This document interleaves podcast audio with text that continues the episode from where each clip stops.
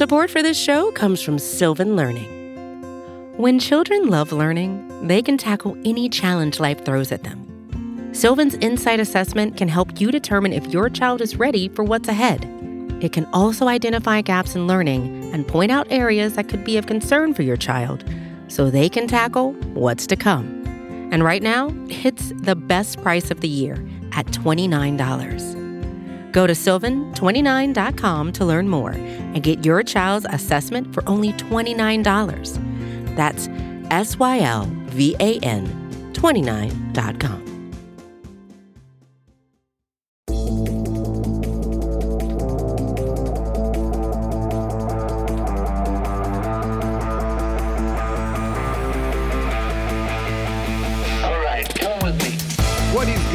everybody? Welcome to another edition of The Look Ahead, part of the SB Nation NFL show. He is RJ Ochoa. I am Rob Stats Guerrera. And before we get started, I want to remind you that the SB Nation NFL show is brought to you by DraftKings Sportsbook. DraftKings Sportsbook is an official sports betting partner of the NFL, you may have heard. Download the DraftKings Sportsbook app today and use code SBNNFL for a special offer when you sign up. That's code SBNNFL only at DraftKings Sportsbook. What's up, RJ? Nothing stats. I was just signing up at DraftKings Sportsbook using code SBNNFL. Uh, very special and particular code. So I wasn't listening to anything you said. Uh, incidentally, it's great to be with you. It's great to be alive. Great to have football in our lives. The weather feels fantastic outside. Finally, starting to get legitimately cool. The great fall foods are passing through. We're getting closer to some of those like Hold on. cooler foods. Hold on. What, what do you Huh. mean the weather's getting colder? You live in Texas. What do you know It's- about the fall? It is getting. It's getting cooler. That's. I didn't say What's the cold. I said it's getting right cooler. now? At this exact Um, moment, what's the temperature? You really want to know? Like, you really want the exact temperature? Yeah, I don't I think you're going to be the- pleased. It's Yeah. going to upset you. What's the exact? It's 64 degrees outside. It's 50 here. Shut up. You don't know anything about the fall. Well, you know what? It feels cool. It's getting close to the point where I can wear a hoodie and not feel, you know, stifled by the humidity or the heat. So, um, are you are you at the point where you're wearing jackets every time you go outside? Yes, yes, RJ, because it's almost November. And here in Connecticut, in the Northeast, that's what you do in the fall. You put on a jacket. I know you think that's like quaint here, but we have a whole other wardrobe that we begin to roll out. Your whole wardrobe is like polos and ponchos. I don't know. Um, you um, you do have some flannel on today. Is that I do. For, is, is is that geared for the weather? Like, are you like, you know, I gotta stay warm. I need the thickness here associated with the flannel. yeah. Oh yeah, you got to prepare, man. I hate be I'm always cold anyway, so like you've seen me, I do shows with blankets on me and stuff. Like, Oh, no, yeah, flannel all the way. Yeah, uh stats Voldemort, uh certainly. But um okay, I have two questions for you, stats. The first, I've been asking everybody here on the NFL show, what is your go-to Halloween candy? Man, to give out or to receive? Ooh, both. That's a good question. Okay. Well, um, to receive, I like Snickers. I'm a Snickers fan. Snickers and Butterfinger are my two. Good. You saved yourself on the Butterfinger, so well done. Okay. To give out, I go with uh, Starburst because I do worry about allergies and stuff. And at least with Starburst, like you don't have to worry about that. Look at you. That is heads up. What a seasoned dad move right there. I was actually gonna say the best thing to give out is the little little bags of M and M's. You know, talk like the bag that fits in the palm of your hand, because that's like it's an enjoyable. It's a slow No, grind. That's what No. you know what I like. But Starburst, that's that's a good good thought. Uh, my second question is: Are you willing to admit that you were wrong? About Well, you, you and I came on here on the look ahead, the best show that the SB Nation NFL show has to offer, tied with Monday Football Monday, of course. Um, and you trashed Ja'Marr Chase. You said, "Oh, he can't even see the ball. It doesn't have the lines that it did in college. How silly!" You were the only person who expressed any sort of doubt or hysteria about this particular statement from Ja'Marr Chase. Well, stats those people who choose to leave reviews on the SB Nation NFL show do get them read aloud. We are legally, I haven't checked on our contracts, but I think we are legally obligated to read all of the reviews. We have one from High Fives Only, incidentally, a five star review titled Ja'Marr Chase. And it reads as follows How do we know Ja'Marr Chase wasn't trolling with the lines on the ball response to the preseason drops? Since you were the person who decided to foolishly lay yourself out in the name of making fun of Ja'Marr Chase stats, how do you feel? Do you think he maybe was trolling and then you got bit by it? I think the words you're searching for are thank you, Bengals fans, because obviously I have motivated Ja'Marr Chase to figure out how to catch the football, and he is doing it at an historic level. So you're welcome, everybody. I'm just here to solve problems. That's all. Here to solve problems, here to provide delightful treats in a way that isn't going to compromise any immunodeficiencies or allergies that you may or may not be aware of. Well, let me just say if you come to the Guerrera household on Halloween, you will be getting a full size candy bar. I do not give out those ridiculous quote unquote fun size candies. Ah. You come to my house, you make the effort, spread the word around the neighborhood. And I think word's starting to get around a little bit. You come here, you get the regular size candy bars. You know who I could see you being as well, stats be besides the supremely detailed person who cares about the health and well-being of, of children in your neighborhood and community. I could see you being the like, oh, what are you dressed as? And like super entertaining and Yep. like you're a scary mummy, you're a beautiful princess. I could totally see you entertaining the children that way. If, if any children are listening to the show, you know, make sure you subscribe, leave a rating, write a review as There well. you go. So here's the thing I always used to tell people I am a good person. I am not a nice person. Ah, But debatable. I have to say, since becoming a parent, like I am totally the guy. I'm into the hol- Halloween's my favorite holiday anyway. So when the kids come to the door, like I love it. I totally play it up. Like you know, if they're a Ghostbuster, I ask them about ghosts. Like uh, you get you get a little. Who you gonna call? You Yeah. my house. It's interesting. Something that I'm now starting to think about. Uh, my wife and I are expecting our first child late January, early February, right in the uh, moments that the Cowboys will be prepping for Super Bowl 56. Obviously, um, is if if parents are out trick or treating, which is something you plan on doing, obviously. At what point are you home to hand out the candy? You know what I'm saying? Like you can't be in both places at once. Yeah, but uh, my kids are so young. My oldest is seven. My daughter is only like 19 months, so she's going to be like two houses and done. But we're going to be done by, you know, it's only going to take like 45 minutes to do the whole neighborhood. So we're good. So you're saying you go do it and then you get home, you lock down, watch the Cowboys beat the Vikings on Sunday Night Football, and pass out the candy at the intermittent doorbell. That is exactly what I'm going to be doing. Mm. Okay. What are the kids going as? Since we're this deep into the subject, well, real, my son is going to be a mummy and uh, homemade. I knew I had mummy on the brain from somewhere uh, in in a past conversation this week. Okay. Yeah, homemade costume on that one. So I think he's going to be a little disappointed. And my daughter, whose name is Diana, is going as Wonder Woman. Look at that. Look at you, stats. You're just what? What are you going as? You gotta. You can't just walk around. You know. You know, I I do love to dress up, but I just I have absolutely nothing. I could always do the uh Clark Kent, which is super easy because I have a bunch of Superman t-shirts. So throw a white dress shirt on over the Superman t-shirt, throw some Mhm. glasses on. I'm Clark Kent. There you go. No. Here's here's what you do, stats.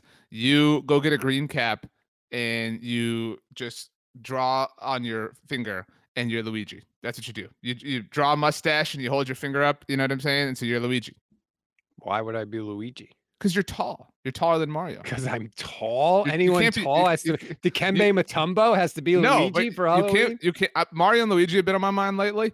Uh, the new Mario Party comes out this week, and so you know you can't be Mario. You're too tall to be Mario, so you're Luigi by default. It's Luigi's better than better anyway. better than Waluigi, for being honest.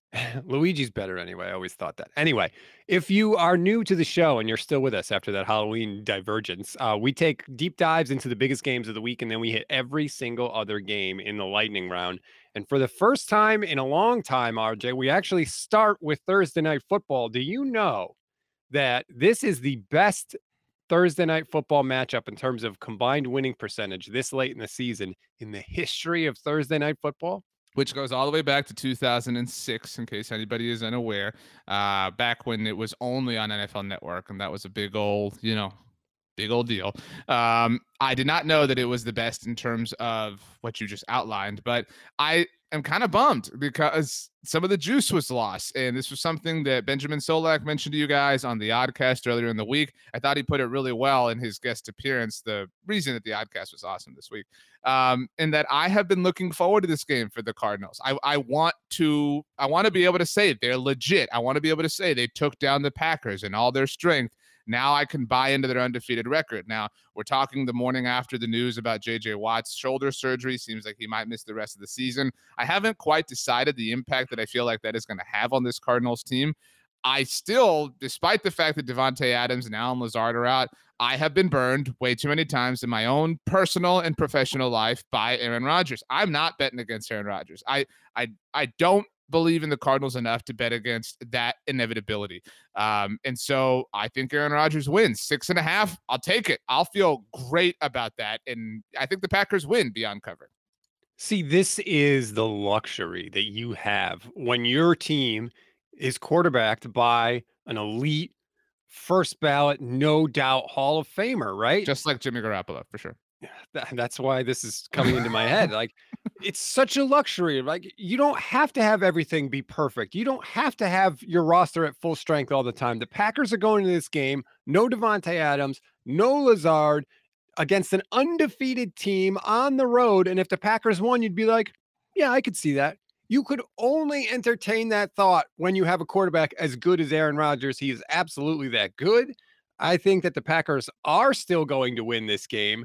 And it's just like, just enjoy it, Packer fans. I don't know what's going to happen beyond this season. Who knows?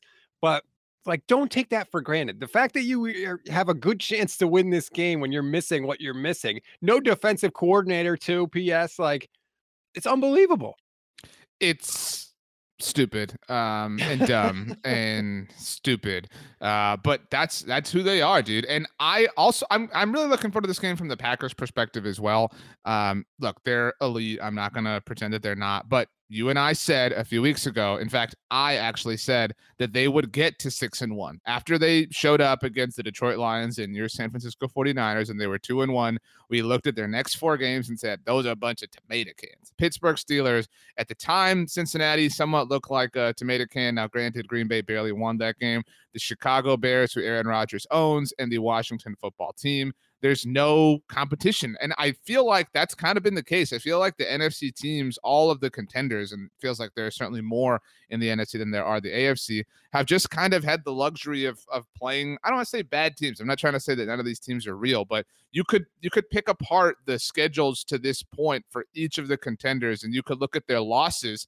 I think you can explain away the the, the Cowboys' losses to the Buccaneers. Okay, that makes sense. The Bucks' losses to the Rams. Okay, that makes sense. The Rams' losses to the Cardinals. Okay, that makes sense. The Packers are the only one that has the weird loss to the Saints, who it's kind of hard to buy in on, especially from my friend Rob Stats Guerrera. So um, this is a it, it doesn't have the juice I thought it wanted it to, but uh, it is kind of a show me who you really are game for both Green Bay and Arizona. Yeah, for Arizona, like if you want the top seed in the conference, this is a game you win. You know, like this is how you get that. It's not you don't just beat the bunnies on your schedule, you beat the good teams too, and it'll be a nice test for them because I still think I can't remember if there's a team that's been undefeated for this long, RJ, that really hasn't been embraced universally. I have by... one for you. I got one. Okay. Do you, remember, do you, remember, in I believe it was 2013 when the Denver Broncos were like everybody's like they're the best team in the AFC West, but the Chiefs were still undefeated.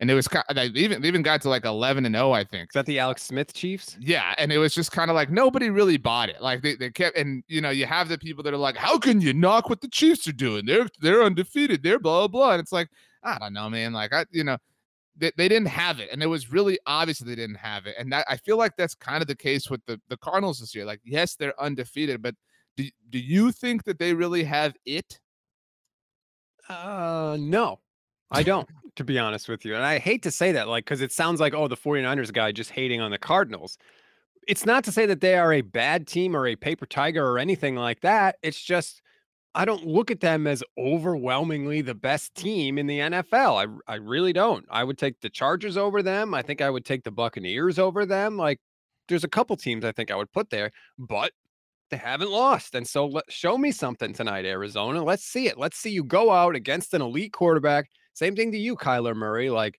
knock this guy down here. And I don't want to hear any of those passing of the torch stories that people like to say when two great quarterbacks match up, but like knock Aaron Rodgers down a peg. Let's see it. Um, not to brag about myself and my own, you know, vast amount of NFL history that exists in my brain, but it was the 2013 Kansas City Chiefs. They got to 9 and 0 and they lost to the Denver Broncos actually. I remember that game was on Sunday Night Football and that was coming off of their bye week. Uh, that they lost. So their perfect 9 0 record blemished by that particular loss. Um, I have one final question for you on this game stats. Do you think that we will see more JJ Watt on the broadcast than we have seen on average Russell Wilson over the last two Seahawks games? Mm, no, we're going to see a lot of JJ Watt though. Uh, and there's already people tweeting like, "Oh, we've seen JJ Watt make miraculous recoveries before. Maybe okay, maybe he's just broken down now. Like Do- I hate to say you, it. Do you but- think this is a, a notable injury for them? Like it's notable, but like, do you think it's like like there are injuries that it's like up season's done. Like yeah, they'll they'll be a playoff team, but like that's it. Like that their their ceiling has been lowered. Like has their ceiling really been impacted? No, it hurts for sure. I know just from experience, he wrecked the 49ers that game that they played earlier this year. He was a huge part of their win. But I don't think it was like their whole defense orbits around JJ Watt. I mean, certainly he's nice to have. But look, when you got your quarterback and your quarterback is playing at an elite level, like we just talked about, you can sustain all this stuff. Obviously, it doesn't feel good and you wish he was out there, but like they'll be fine. I don't look now and say, like, oh, the NFC West is wide open. You know, none of that.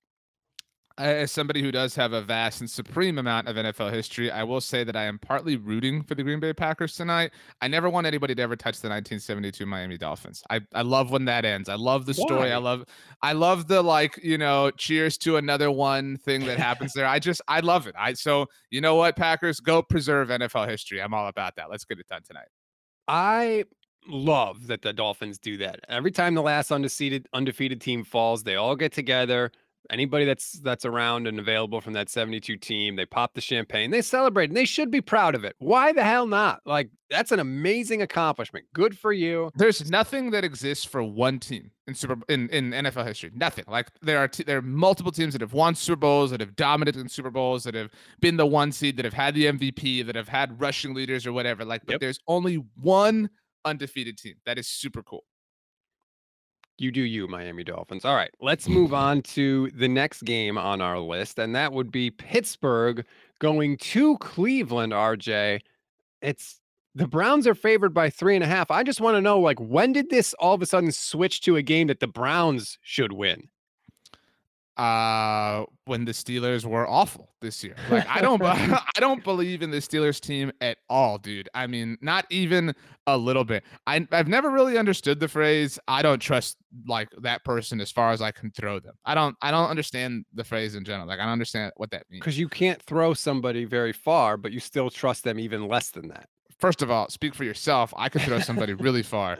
Uh, but second of all, again, like I don't measure trust in distance, like physical distance like this. It doesn't, but whatever.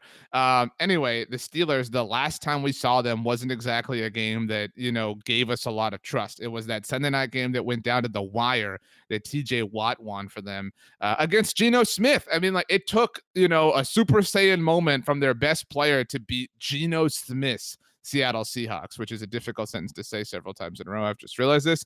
So, dude, I don't believe in them. I, I don't believe at all in the Pittsburgh Steelers. I think they're going to lose this game. I, I think they're going to lose. I've been saying this for all season long. I think they're going to lose and collapse. Mike Tomlin's pissed off about the USC job. I mean, like, I think Mike Tomlin's awesome, but I man, didn't he- understand that. Like, I, I do think it's weird. It's like, dude, like, like your name's just being connected. Like, it's not- right. like you know, he was specifically mentioned. It wasn't like people came to him out of the blue. That was my only gripe with it. and and he got upset with the reporters when they weren't the ones who threw his name out. You know what I mean? Like that's that's the part that I like. If you're gonna be upset with somebody, fine, be upset, but be upset with the you know the source of it. Don't be upset with the messenger. Like they're just asking you because that's their job. Yeah. But but he's awesome. Totally maintain that. But man, this they have a ceiling, a very very very low ceiling because of Ben Roethlisberger. I just don't see it. I I don't see it at all. The Browns are a little bit more of a resilient team. I know they're beat up. I know they have a lot going on right now, but at the very end of the day, their floor is like equal to Pittsburgh's ceiling. And that's why I think, uh, look, three and a half, dude, this is easy money. Three and a half. I'll take Cleveland all day long. couple of things. One, You I wanna know what's- Gotcha. I want to know what's going on with Baker Mayfield. Like, Baker, maybe you should just be hurt for a couple of weeks. You know, like he's he's got the torn labrum and he's got the fracture in the shoulder. Now he's saying he's going to try and go out there. Like, maybe just take a week or two and rest because here's the thing, RJ. The Browns can't have one of those bad Baker appearances, right? Where he just goes out and blows up. Like we've seen it this year where he, for whatever reason, like he, he can come out and throw three picks on three straight possessions. Like they need to win this game. It's a division game. And I know Case Keenum is nothing special, but I don't know. Like I think Baker might just need to take a week and and heal up a little bit because we can't have him if you're a Cleveland go out and just totally tank your chances of winning the game. Cleveland is an interesting stretch. They get the win over Denver. They've got Pittsburgh. Then they're at Cincinnati. I mean, and I I do wonder, I do because the Browns have kind of like call it arrived or whatever. They they've they've had their moment. They're a legit force in the division, right? Like, you know, they're, they're, it's no longer this like upward rise. Like you're here, you're you're in contention. And so I do wonder if they're looking past this Pittsburgh game to a degree. Like, you know what, this this Pittsburgh team, I listen to the look ahead. I they're trash. I know that because RJ has been telling me forever. I mean, so you know, the real test is on the road next week against Cincinnati. We want to go beat beat the Kings of the AFC North and beat the Kings ourselves. Uh, but still, do I mean like I agree with you. Like there's some some weird vibes when it comes to the Browns, but they are not the Steelers. The Steelers have one of the worst set of vibes. And what do you trust besides TJ Watt? So like TJ Watt carries the is is amazing, but he cannot impact the game in a massive way. I mean, granted, he did win the game for Pittsburgh, but my my point is like Cleveland has that same sort of factor on defense as well. I mean, so let's not forget or mitigate that. And I just I just trust uh, this. This this isn't a game about who I trust more. It's who I trust less, and I trust Ben Roethlisberger less than anything associated with this game. And I know that Mike Tomlin has never finished with a losing record, and that's he should be very proud of that. But when we talk about paper tigers, look at the Pittsburgh Steelers. Right, they beat Buffalo in Week One. That's a nice win. They barely beat them, that was Buffalo losing more than anything else. But agree. But their other wins are the Broncos and you mentioned it, the Geno Smith led Seahawks in overtime. And when they've played anybody good, they've lost. They lost to Vegas, they lost to Cincinnati, they lost to Green Bay. I know we don't like to think of the Pittsburgh Steelers as paper tigers, but are they? Yes. That's literally what I've been saying for the last 10 minutes. That's have you been here? Have you been have you been listening? they suck, dude. And they're gonna I don't think they're gonna get blown out, but like this is gonna this is one of those things because you're right. Like people don't want to acknowledge it where the broadcast is gonna be like, you know, this this isn't Pittsburgh football. You know, my this my, Mike Tomlin's and I think Mike Tomlin is an amazing coach, but I think he's limited by by what he has to work with. I I've said this several times, and you and I were talking about it offline about the 49ers. Mm-hmm. The Pittsburgh Steelers are one of the latest teams who tried to run it back, and you cannot run it back. You just can't. You, you cannot recreate who you were last year, the year before, etc. It will come back to haunt you, and that is going to happen to Pittsburgh, ironically, on Halloween. Support for this show comes from Sylvan Learning. As a parent, you want your child to have every opportunity, but giving them the tools they need to tackle every challenge, that takes a team. Now more than ever, educational support tailored exactly to what your child needs can make all the difference. That's why parents have trusted Sylvan Learning for 45 years as the ultimate teammate in their child's educational journey, instilling in them a love for learning and a passion for reaching the next level. And Sylvan's Insight Assessment can identify gaps in learning and areas that could be of concern for your child. It's a 360 degree view into your child's learning that you can't find anywhere else and helps ensure that your child didn't miss something in school that might put them at a disadvantage in the future. And right now, it's the best price of the year at $29. Go to sylvan29.com to learn more and get your child's assessment for only $29. That's S Y L V A N 29.com. With threats to our nation waiting around every corner, adaptability is more important than ever. When conditions change without notice, quick strategic thinking is crucial. And with obstacles consistently impending, determination is essential in overcoming them. It's this willingness, decisiveness, and resilience that sets Marines apart. With our fighting spirit, we don't just fight battles, we win them. Marines are the constant our nation counts on to fight the unknown. And through adaptable problem solving, we do just that. Learn more at marines.com. Let's move on now to our next game that we're going to take a deep dive on. That would be the Tampa Bay Buccaneers traveling to the Big Easy to take on the Saints. The Saints are getting five and a half points in this one. New Orleans is coming off a nice win for them, a, a big win in Seattle. I know it was Geno Smith, but the Saints really needed that win. And I don't know, like this whole Jameis Winston thing. He's got 14 total touchdowns this year, RJ four turnovers only. Now, it doesn't count some of the turnover worthy plays that he has made, but like maybe New Orleans is sort of getting their stuff together now. No. no. That's you saying that, not the Saints hating Yeah. me. I look, I you hate the Saints and and it is what it is. Again, they barely beat the Geno Smith led Seahawks. I mean, I almost said Jets. Wow. Um, I, I mean, dude, I, the the Saints are very very strange in that they can kind of they're they're like that team that rides the mechanical bull. You know what I'm saying? And it's like, okay, fine, you know, but they're gonna get bucked off. Like I they just they don't ha- I'm you know, not to pull the curtain back too much. I, when you said, you know, this was uh a, a game that was like of interest this week, I was like, what? Like the, the Bucks are gonna blow them out, dude. Like the the Bucks have maybe the best offense in the NFL. The Saints have a really strong defense, but they cannot. As soon as the Bucks put up twenty, like can Jameis put up twenty points? Do you have any faith in that? That alone? Yes, he can. He can also throw four interceptions while he does it, though. Um, that's the thing with him. You never really know what you're going to get. But if he is, he's going to have to get better on third down. They were just two of 13 on third down, and that was against the crappy Seahawks defense. Obviously, much tougher in Tampa Bay. But like, that's the thing with Jameis. He can do literally anything out there. He could have a game where he throws four touchdowns and is dropping bombs all over the field, or he could have a game where he throws four picks. Like, the variance between him game to game is massive. Do you think Mark Ingram plays a factor at all this week? Uh, is he going to play? I don't know. A, is he an emotional lightning rod for the team? I mean, is there anything involved here with Mark Ingram that you feel? No, the ghost of Mark Ingram is not going to do much for the Saints this year. I'm sorry. His ancient bones are not going to lift them to a deep playoff run. Um, I I don't think this is going to be close. I know, and I know that people kind of like want it to be because it's boring how teams are running away with divisions in the NFC. So it would be interesting and you know fun if the NFC South was somewhat up for grabs. And I know this is the first game that the, the Buccaneers lost in the Tom Brady era last year at the Superdome, etc. But nah, nah, ain't happening.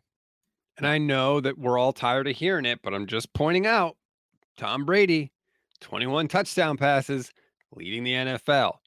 Passing yardage, over 2,200 passing yardage, leading the NFL. Like, damn, man. Every time we think we're done with this guy, he just continues, and not just to play well, to dominate. He's dominating right now, RJ. What will last longer, Tom Brady at an MVP level or the Fast and Furious franchise? God. I don't know, man. The Fast and the Furious, like they could keep making those movies forever. You know what? The last Fast and the Furious movie will have a Tom Brady cameo, and that's how you will know that it's over. That's the actual like ride off into the sunset. I like that. Mm, interesting. I have never seen a single Fast and the Furious. That's a movie, lie. by That- the way. that's no way that's true. Nope, never seen them. I don't know what they're about. I honestly, I've That's- never seen. That a is a lie. one. I don't know what they're about. Stats. Come on. You, Are they thieves? Like, what do they do in these cars? um, at times just drive around? I've only seen three of them. To be, I've seen, and the three I've seen are the first three. Just so you are aware, it's the Fast and the Furious, the 1st Mhm. one. The second one, amazing name, Too, Too Fast, fast, too furious. Yeah. and the third one, Fast and the Furious, Tokyo Drift. Those are the only three I've seen. How many more are there after that? Like four? I think that there are nine total. I'm actually gonna look this up. How did The Uh, Rock get involved? That's what I don't understand. I mean, how did he not? Um, it's really a, a good question. How could he not? Rather. Um, okay, so I'm looking this up here. There is uh, so those are the first three. Then after that, so the first one stats was called The Fast and the Furious. The fourth one was literally just called Fast and Furious, and it wasn't the word "and," it was the like swoopy sign. Ampersand. That's called an ampersand. Eh, swoopy sign is cooler. Uh, the fifth one was called Fast Five.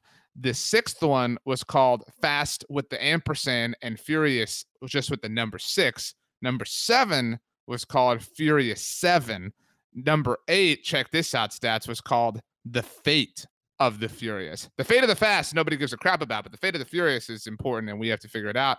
The ninth one, uh, which is set to premiere this summer. Oh, I bet you anything stats. In, during the Super Bowl, we're gonna get a Fast and Furious trailer. That's like super predictable. Uh, coming out or no, came out this past summer. My bad. Uh, was F9. Um, but so forget everything I just said. And then part one of the untitled 10th film premieres in 2023 and then part 2 in 2024 there was also I should mention Fast and Furious presents Hobbs and Shaw. So altogether there have technically been 9 films under this umbrella. Uh, Let me just say, Good I hope they're a lot more interesting than you reading that list. that was I guarantee you somebody laughed. That's all I make I just want to improve people's days. I, I what I care at my core is for people to be happy. Clearly you don't share that same concern. No, what did I tell you before?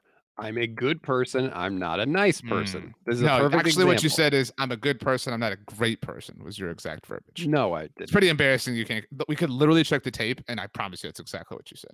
I disagree because I've said it many times before.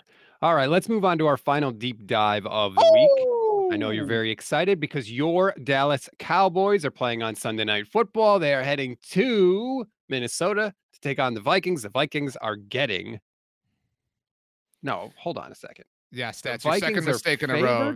Nope, they're The not. Vikings are favored in this game. They're not. Uh, the person who put this together, I really hate to call him out. Uh, you know, had a typo here, and Yep, so I mistyped the spread. I was gonna Again, say Good person, not a great person. Clearly not an accurate person. Also not a, a nice great person. typist. I'm gonna say that. Uh, but Uh, yes, I was gonna say that makes a hell of a lot because I was about to run to DraftKings and, and place my bet. The Cowboys are giving two and a half points to the Minnesota Vikings. Dallas should win this game, RJ. But I will say, with Minnesota, they have shown if you are not on your stuff, if you don't have your I's dotted and your T's crossed, they're gonna beat you. Yeah, I agree. Um, this is actually a game as the Cowboys have won five games in a row, something that doesn't get old. I should mention again, in case anybody's unclear, the Dallas Cowboys are winners of five in a row.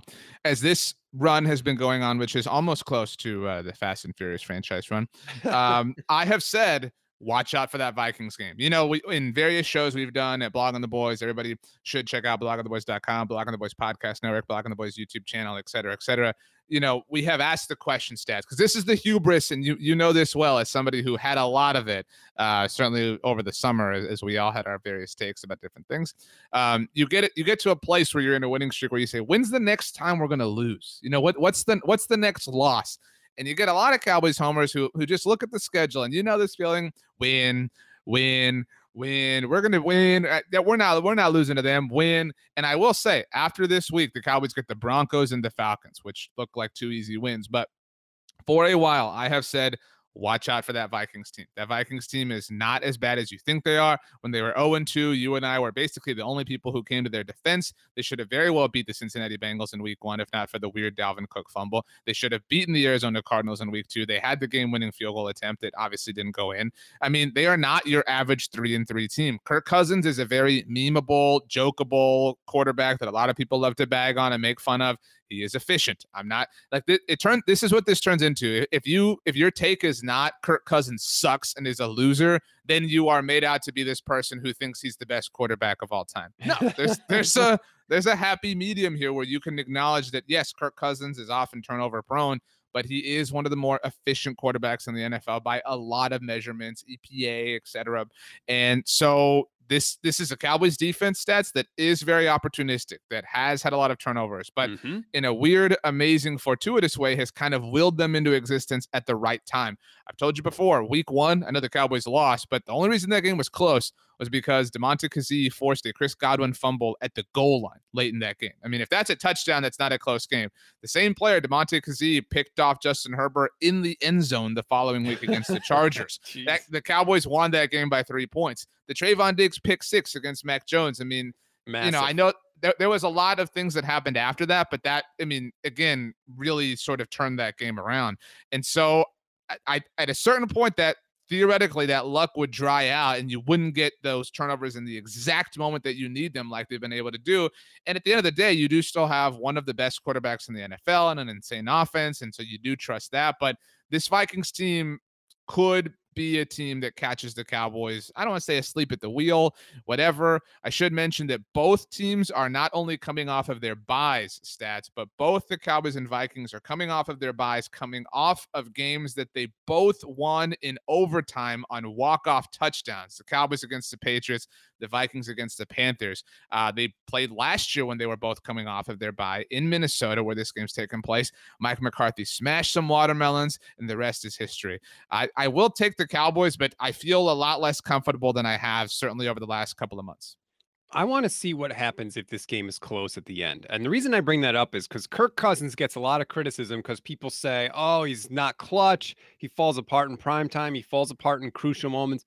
This year, RJ, I don't think people realize how good Kirk Cousins has been at the end of games. In week one, he takes the team 60 yards in a minute and 47 seconds to get the tying field goal in the fourth quarter. And then, like you said, Dalvin Cook fumbles in overtime, but they're in position to win.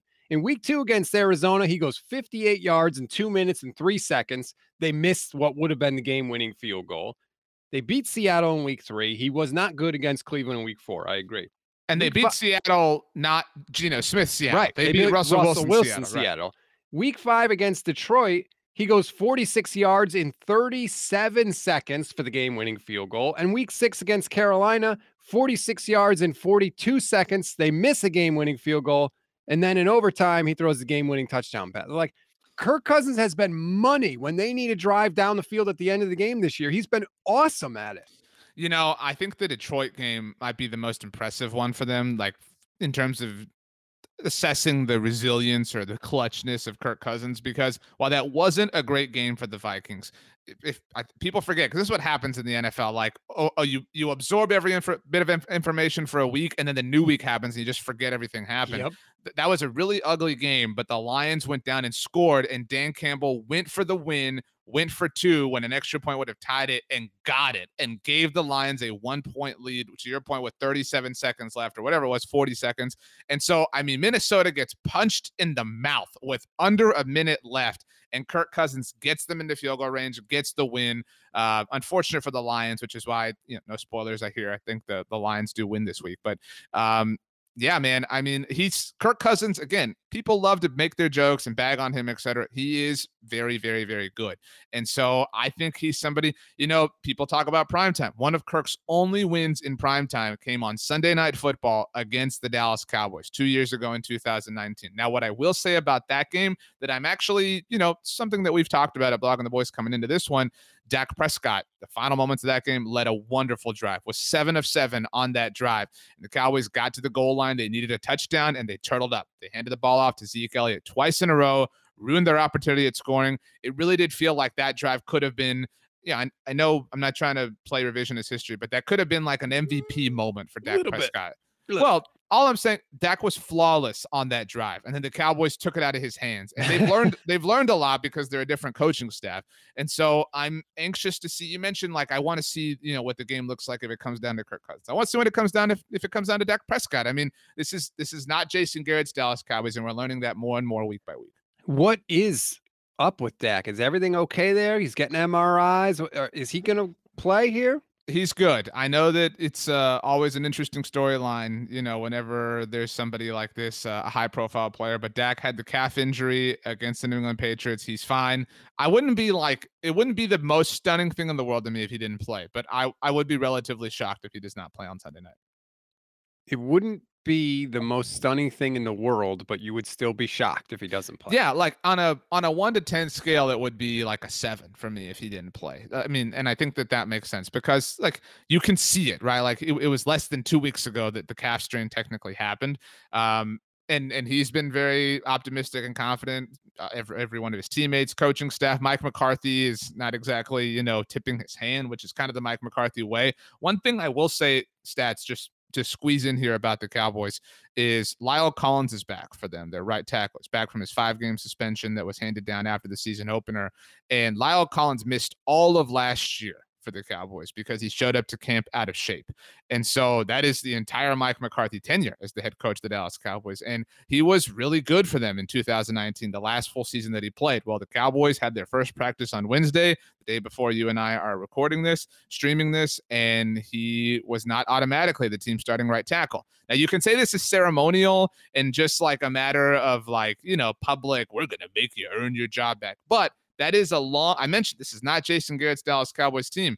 Consider that that 2019 season, the last one La'el Collins played, the Cowboys allowed Jason Witten to return to the team after a complete year away in retirement and from day one regain his starting position on the team. Now, Jason Witten's going to be a Hall of Famer someday, and you can make an argument that, you know, that made sense or whatever. But I really applaud Mike McCarthy for saying, you know what, La'el? You've proven to be really untrustworthy. You showed up out of shape. You got suspended. You tried to bribe the the drug test collector. I mean, I, excuse me for not automatically handing you your starting position back when Terence Steele, who's played right tackle in his absence, has is an undrafted free agent from last year who has worked his tail off to get to this point. I I like that. And and I'm not saying that this is something that no coach has ever done, but it is a stark difference from who Jason Garrett was to who Mike McCarthy is. Wow. Congrats, Mike McCarthy, for not being Jason Garrett as a head coach. That is that is what the bar is. to be very clear. I mean, and if you endured 10 years of Jason Garrett, you would be thrilled if somebody wasn't him as well. Now that I totally understand. All right, RJ, we have made our deep dive. So there's only one thing left to do in today's show. You know what it is. the week eight lightning round. The lightning round!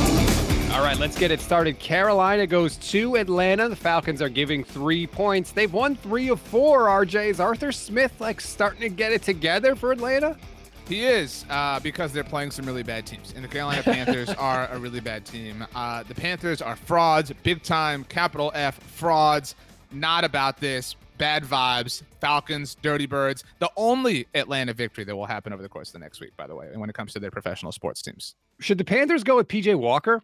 Instead of Sam Darnold? Why not? I mean, like I'm not right. I'm not like a I'm not a PJ Walker truther or anything, but why not? I mean, Sam Sam ain't it. Mm-mm. Exactly. Miami goes to Buffalo. The spread is Buffalo by 13 and a half, RJ. Good luck, Tua. Uh, Tua had the awful quote that was heard around the NFL world on Wednesday. Not awful for him, but uh, what was it? I uh, I don't asked, feel not wanted or no, it was I don't not feel wanted. That's what it was. Uh, the double negative, uh, not a good sign. Uh, so um, I w- Buffalo coming off their bye. The last time they played this team, I know Tua didn't or was knocked out, and Jacoby Brissett came in. I mean, by the way, not a fan of of you know division rivals getting both their games out of the way before Halloween or before yeah, November. Uh, don't like this, but um, but yeah, Buffalo 13's not enough. I mean, I'll take that all day long. San Francisco is in Chicago. The Bears are getting three and a half points, which is stunning to me, RJ. I believe this is the last game that Jimmy Garoppolo is going to start as 49ers quarterback, which is a nice little bow because this first game he started as a 49ers quarterback also came in Chicago, where you may have heard he is from. Interesting correlation between the 49ers and the Bears when it comes to backup quarterbacks and kind of mystique. Because, correct me if I'm wrong, Colin Kaepernick's first start for the 49ers was a Monday Correct. night game against the Chicago Bears. So, you know, it's I love when teams are kind of interlinked in that weird way. You're right. Obviously, he's from Chicago. We had talked in the offseason this might be Trey Lance versus Justin Fields. We're halfway home. Uh, Justin Fields said earlier this week, I, I really want Justin Fields to be awesome, but he said I I it, I just feel it. I know we're gonna go. I'm gonna go off or something like that. And it's like, dude, you can say that, and like if it if if that happens, it will be like he called it. You know what I mean? And if and if it doesn't, nobody will ever care about that quote. But I will say, stats. Two things. One, it does feel very Kyle Shanahan this year for this to be like the game, for him to be like the antidote to Justin Fields going off while he's yep. benching Trey Lance. Like the poetry of that just kind of writes itself. That being said, I know you're down on them. I know you're not picking the 49ers for a long time. I know your Twitter profile avatar picture is changed in protest. I will take the 49ers because the Bears are that bad, as much as I want Justin Fields to be good. Nope. I think Fields is going to go off in this game. Just like you said, I think he has a massive chip on his shoulder because I really believe that Justin Fields thought he was going to be the 49ers quarterback and when they picked at three.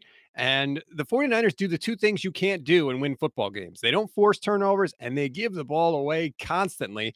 They also make up for that by getting defensive pass interference every time the other team throws deep. The Bears are winning this game. I have learned from hard experience, RJ, there is no bottom to losing. Next up, the Eagles are in Detroit. Detroit is getting three and a half points. If there was ever a game that Dan Campbell was going to win, I think it might be this one. Now, everybody from the 313, throw your, I'm not going to say that because, you know, family show around here. Mother loving uh, hands up. Yeah, exactly. Uh the 313, baby. This is it. Dan Quinn, man, I or not Dan Quinn. I do love Dan Quinn, but Dan, Dan Campbell. Campbell, uh I, he just this is such low-hanging fruit and such a you know an outsider take but he just seems like such a, a, joy to play for. And and I know that they're losing, but I loved last week. I loved how he said, This one's for Jared Goff. Like we we are going to sell out for our guy, even though he's not even like their guy. You know what I mean? Like that, that's that's an incredible like asset that he has in his wheelhouse. I I I've said forever in my life, if you can get 53 dudes to believe the sky is orange, you can get them to believe anything. And the sky is orange in Detroit. When you kind of like the 49ers Bears thing, like you can kind of see the the narrative and the story arc of of this, you know, this this story happening in the season.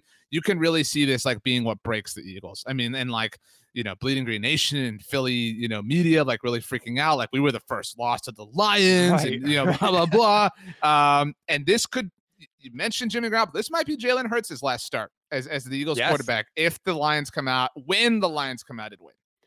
Let me just say, I was so proud of Dan Campbell last week because I think that's how he needs to play every game. Onside kick to start the game, fake punts. That's what you have to do, especially when you're the lesser team. And let's face it, Detroit's going to be the lesser team in every game they play. You have to play like that. You have nothing to lose. All you're going to lose the game, maybe, but like you're probably going to lose anyway. So just go for it. I think it's more fun for the players anyway. I hope he keeps it up. Uh, I think I'm going to take the Lions. I'll take the points in the Lions in that one. I'm totally with you. Dan Campbell, get it done. Dan Quinn, get it done too, but Dan Campbell in this case. There you go. Tennessee travels to Indianapolis. The Colts are favored by one and a half. I don't care that Indianapolis just won, RJ. They stink. Carson Wentz never should have been in that game. He was literally throwing passes that were bouncing off 49ers defensive backs. Tennessee seems to be getting their stuff together now with wins over Buffalo and Kansas City. I will take the Titans all day, especially getting points. I think it's very Carson Wentzy that the like signature moment of that win for them, which is kind of their signature win of the season, was the touchdown late to Michael Pittman that should have been a pick. Should have um, been a um, pick. Patrick is standing right there, and he instead yeah. of making a play on the ball, he decides not, to not even jump. I, I don't understand that. So like that's my point. Like the best moment from the best game this season for the yeah. Colts, like is was only made possible because a defender utterly literally collapsed. Um so yeah dude i i would love for the colts to be competitive from a you know cowboy standpoint. I want to see them i want to see that first round pick move as far back as possible if philly's going to get. I it would be great if they could win the afc south. This would go a long way towards that but i just have a hard time believing that mike vrabel's squad despite the fact that they lost the jets is going to destroy kansas city after beating buffalo and then lose to carson wentz. It ain't happening I don't think so either. Cincinnati is in New York to play the Jets. The Jets are getting 10 and a half points. No Zach Wilson in this game, not that it really matters. All I'll say for Cincinnati, don't have your letdown game, right? You're coming off the big win against the Ravens. You have Cleveland next week. Just handle your business. They will. I mean, the Bengals have have reached that point where we can trust them. Uh, they're very exciting. They're very fun. I don't like some of their uniform combinations, but I do like some of the other ones. It's a very complicated thing for me. Uh, Mike White is starting this game for the New York Jets. Who have we had him on this show? I I don't even. Uh, we have not. Uh, he was a fifth round draft pick of the Dallas Cowboys not too long ago in 2018. Uh, Things so, are obviously going great for Gang Green this is a, a bigger question, but in a long term question, maybe an off season question. Did Robert Saleh make a mistake choosing the Jets? Assuming he had a choice, because he kind of was in the running for the Detroit job as well. I've, no. I've, I've posited this question before.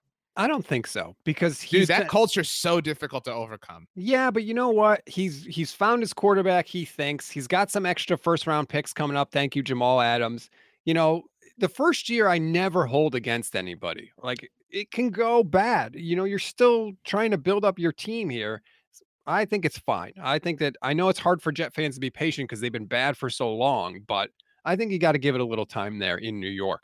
Uh, in Houston, the Texans are going to play host to the Rams. The Rams are giving 14 points in this game. I don't think it's going to be enough. If you're LA, get in and get out and don't get anybody hurt. Take out your guys as soon as you possibly can, and you can easily beat the Texans. Cooper Kupp is so incredible. I mean, he, he is stupid. He- They, uh, they've played seven games this season. In four of them, he has had multiple touchdowns. I mean, you said it on the podcast this week. It's amazing how Matthew Stafford has elevated him from like a really good receiver to an elite receiver. And so I, I mean, it, it I mean, it's the Texans, dude. I mean, the Texans are so obviously having a fire sale too. I, I wonder if like if they're if they're not reaching the point like Brandin Cooks was really upset about the Mark Ingram trade. Like I wonder if they're not reaching that point where like you mentioned the Lions, like the Lions stink out loud, but they're having a great time. You know what I mean? Like the, everything about the Texans just reeks of dysfunction right now. I mean, oh, it, it's really bad. Well, they're going to be trading Deshaun Watson before Tuesday's deadline. By the way, why didn't you tell me I had forgotten to update the spreads on the screen while we're streaming here? I mean, I didn't want to call you out. You've already made several mistakes today, including misquoting yourself and then getting the spread wrong for the Cowboys and the Vikings. So, you know, I didn't want to give you your third strike and then you'd be out of here. I'm having the Carson Wentz type game. Next up, New England goes to LA to take on the Chargers. Last year, these two teams played RJ and Bill Belichick put it on Justin Herbert with a 45 to nothing whooping.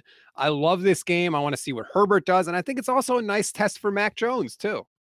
I do too. I think Mac Jones is putting more distance at present time. You're right, first year sort of thing. Um, but he looks like the best quarterback out of this class in this incredibly small sample size. And I think this is his moment. I think he was going to have the his moment against the Cowboys, and after the Kendrick Bourne touchdown, and then and then Dak Prescott had his moment, and this is his this is his moment. I I I don't know if I'm taking New England to win. I'm still undecided there, but I will definitely take them to cover. I think five is way too many. The Patriots are kind of getting right, not like to Patriot right, but they're they're stable. This is the most stable they've been in the post Tom Brady era. This is exactly what you want to see if you're a Patriot fan, right? You get your rookie, you start him right out of the gate. And yep, you take some lumps. But what are we seeing now with Mac Jones? He's getting more comfortable. They're opening the playbook up a little bit for him. They're letting him be a little bit more than a game management, a game manager, excuse me. All you want from him this season is to be better at the end than he was at the beginning. And he absolutely looks like he's doing that to his credit. I agree with you. I'll take the Chargers, but I think the spread, I completely agree. I think this is going to be a one score game, very, very close, maybe a field goal here or there, but it's a nice test on both sides. And then we get to this game, RJ. The Seahawks hosting the Jaguars. Seahawks are giving three points. I mean, Trevor Lawrence, if you can't win this game, you're coming off a bye week. You finally got your first win. Geno Smith is Geno Smith. Like, give the Jacksonville fans something to latch onto in this game. It's never a good thing for the viewer when that sentence you said is applicable on both sides. If you can't win this game, because like that's the thing for like I guarantee you every Seahawks fan when Russell Wilson went down, they said, okay, we got these games before the bye. Uh, You know, hey, Pittsburgh is going to be a little bit tough, but you know, I listened to the look ahead, so I know they're trash. And New Orleans is going to be tough because you know Sean Payton's awesome. That's what Rob Stats Guerrera says every week on the look ahead. But Jacksonville, like we're at least getting one. You know, like we're definitely getting that one game. I I actually I think that the worst quality I talked about Ben Roethlisberger being that for the Pittsburgh Steelers. The worst, the the thing that weighs a team down the most in this game is on Jacksonville's side with Urban Meyer. The Seahawks are really bad, but they are not Urban Meyer's team, and so I will take the Seahawks just barely because of that. Let me just say, the heat is on Pete Carroll in a way that I have not seen. Usually, when a coach loses his starting quarterback for an extended amount of time, they almost sort of get a pass. That is not happening with Pete Carroll. Mina Kimes is calling him out, saying the Seahawks need to really consider moving on from him. If you go to Field Gulls right now, our Seattle Seahawks community, they are killing Pete Carroll. I'm looking at an article from Wilson Kahn who said that he should be fired. They actually have a poll up there, and 76.8% of the respondents think the Seahawks should get rid of Pete Carroll. And if he loses this game, RJ, to the Jaguars at home, Seattle would be what, 0 and 4 at home this year? Like, is this the end for Pete Carroll? Could he have a quote unquote retirement at the end of this season? I think he very well could. And I think the Seahawks are in a place where, I mean, you know, you could be Pete Carroll-less and Russell Wilson-less at the start of 2022, which I don't think was like inconceivable. Um, certainly when this season began. But you're right. Like it's strange that it, it's strange that it's become incredibly obvious that Russell Wilson is the reason for Pete Carroll's success, and they're like, "Oh, this sucks." It's like, well, that, this was kind of known. Like, you know, who who didn't know this? I mean, you know what I mean? Like, it's it's and it's kind of weird how Pete Carroll's like fessed up to that. Um, all Good all in him. all, the it's not even the vibes. The like the mood is is off in Seattle. It's been off for a while. Like this is, I I think it, it's so hard to call teams that don't win multiple titles a dynasty. But I think you get my point that the Seahawks had this like dynasty like run It's where an they were era. right. uh, that's a great. That's a better word. And when you have an era, it doesn't just fall off like at, when at the beginning. It slowly crumbles, and you you maintain legitimacy. And the Seahawks Mhm. have for a long time post Legion of Boom, but we're we're you know they're running on fumes at this point, and and it's about to come to a screeching halt. I'm afraid. I totally agree with you. The talent there has been eroding since their Super Bowl, and it's it's over now. Like it is over, unfortunately for Seattle fans. The last game we're going to look at: Washington's going to Denver. The Broncos are giving three points. Like, what is there to hope for in this game? There's no young quarterbacks to be really looking out for. Uh, like, what is there? If you're a fan of either one of these franchises, like you're just rooting for a better draft pick. so we talked about Dan Campbell and how you said like that's how you got to coach every game, right? Like you know, balls to the wall, like you know, go crazy, like Yep. whatever. And Vic Fangio is like the total opposite of that. You know, what I mean? like Vic Vic Fangio is like we have to survive, like we we've got to run the ball. Like it's Denver is so boring and unwatchable. The only thing I know for certain in this game stats is that at some point in time, Taylor Heinicke will be a quarterback that John Elway talks himself into as as, as an answer a- a- for the Broncos. That Like, Heinicke guy looked pretty good again. yeah, I I that's the only thing I'm 100% confident in.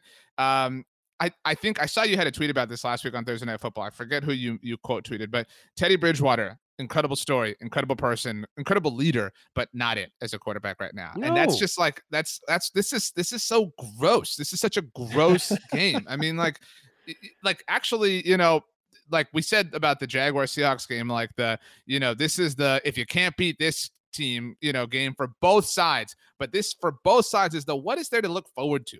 Like there's nothing. Like these are such rudderless, directionless franchises. Denver, I feel like it's starting to become hip to people, uh, or more hip to people. If not for a decision that Peyton Manning made, this team would be they would be lumped with our stats. Like, oh, you haven't had any success since the '90s, right? Like that's you haven't had any real run since the '90s. But because Peyton Manning chose them and smiled upon them, they had a nice little five-year run early this past decade. And so, this is you know this is what happens when when you don't have somebody elite doing things for your organization and that's definitely not you know who washington's been for a very very long time Do you think that either one of these teams tries to trade for a quarterback before the deadline on Tuesday? no because i think both these teams like have convinced themselves for further options farther down the road i think washington still wants to see ryan fitzpatrick for whatever reason mm. I do think it's nice of them to see who Taylor Heinicke is. I do think that both of these quarterbacks, Taylor Heinicke and Teddy Bridgewater, will be backup quarterbacks in the NFL for Yeah. a little bit longer. And I like that's like And right now, like be. yeah, we, we talked about Dak Prescott and like you know because the like a lot of Cowboys fans are, are all of the mindset like we need to you know trade for a QB two at the deadline. There's nobody right now that you can trade for, but in the offseason, sign yourself a Taylor Heinicke or a Teddy Bridgewater. That's the type of backup you need. Uh, but you know, a game full of future backups is not exactly something to be you know excited about. Uh, do you think? Do you think we see a Drew Lock at any point in this game? How could you not? That's what I don't understand. We know what Teddy Bridgewater is. we know The what Drew is too, though. I don't know that we do. There's I at least some mystery there. I'm willing to say that there's a chance Drew Lock could develop into at least an average quarterback.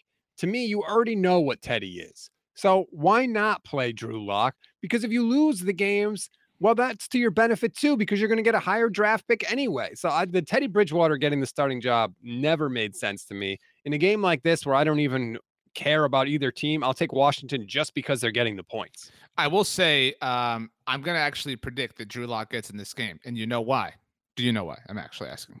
I do not. Do you know his like celebration? Uh, doesn't His- he do like his- Buzz Lightyear? Yeah, he does the like Buzz Lightyear laser thing. You're talking This about the, the- trailer that dropped This this, is the week. yeah, this is the week we got the Lightyear trailer. So how could it not? Fate has smiled upon. You know, we needed somebody to smile on Denver Broncos. Fate has done it. Chris Evans, Buzz Lightyear, or I don't know if his name is Buzz Light. It has to be right in the movie. Yeah. Um, you know, whatever. So Drew Lock's getting in this game. Shout out to Disney and Pixar for making that happen. Pixar is making a movie about what the origin of a toy would have been if that toy was a real person. And I'm sitting there like, shut up and take my money. Like, cannot wait to watch this movie. Yeah, next year your son will go as the authentic Buzz Lightyear for Halloween, not the toy, the person, the fictional person. cool. I would, would be, be cool. down for that. You can't be Woody though, because in, like Woody's not his friend in that movie. You know what I'm saying? that's true. Woody's I the would friend make of the it. I, I sort of have a Woody body. Like, that's sort of basically what I so you're like. willing to admit you have a Woody body, but not a Luigi body. Interesting. I just don't know why you were like, hey, the Italian tall guy has to be Luigi. You know, I didn't even know you were Italian. And you know, I mean, my last name is Guerrera. Did you I think I was French? I don't know. I didn't. You know, I didn't look you up on like ancestry.com or anything like that. You know, I didn't know. All right, that's gonna do on, it for on the subject of that, I somebody told me to have penne vodka the other day. I've never heard of that dish. Is that like a- what? yeah, You've never heard of that? I don't even know if I'm saying it correctly. Do you Is know it- what penne is? I didn't. I've, I now understand, but I didn't like. I've never had vodka sauce like in my oh. life. Dude. Like- you haven't lived. I don't understand when people are like, "Oh yeah, I cooked the sauce with wine." Why? Like, what? Like, do you not have food ingredients that you can use? Wine is food, you idiot. I I've never understood this concept. This, you know, I, I'm there's clearly a, a culinary gear of my life that I'm not reaching at this point. Well, first of all, don't you need to come to the Northeast and get your penne alla vodka sauce. Come to where the real good Italian food is in the United States. Come over here. I'll treat you. We'll go out. I'll get you your penne alla vodka. We'll have some nice wine, some bread. It'll be very, very good. Um, I will say I'm so last thing as we end here. Um, there are certain shows that I that are are you know holes for me in my pop culture you know arsenal. I've never seen Seinfeld. I've told you before. We've talked a lot about this. I'm I'm currently making my way through. I've never seen The Sopranos. That's what I'm hitting Me either. Look at that. Maybe we do it together. and We start like a like a book club about it. You know what I'm saying? We we we hit that. We discuss it. It'd be fun. A book club about a TV show. Or a podcast stats. Geez, since we don't have enough of those already. Goodness. Well, I'd be down for that. All right. Uh, tell us what we're missing. If there's other shows you think we should check out, he is on Twitter at RJ Ochoa. I am at Stats on Fire. Enjoy your Thursday, everybody. If you haven't done so already, you're still listening now for a reason. You must have liked something we are talking about. Please smash that follow button. If you are already subscribed, thank you. We are incredibly grateful for you. But if you haven't left a rating and a review for us, please, please, please take an extra second and do it. It makes a big difference for us. Good luck to your Cowboys this week, RJ. I wish you well. Enjoy your Thursday again. I'm Rob Stats Guerrera. We'll talk to you next week.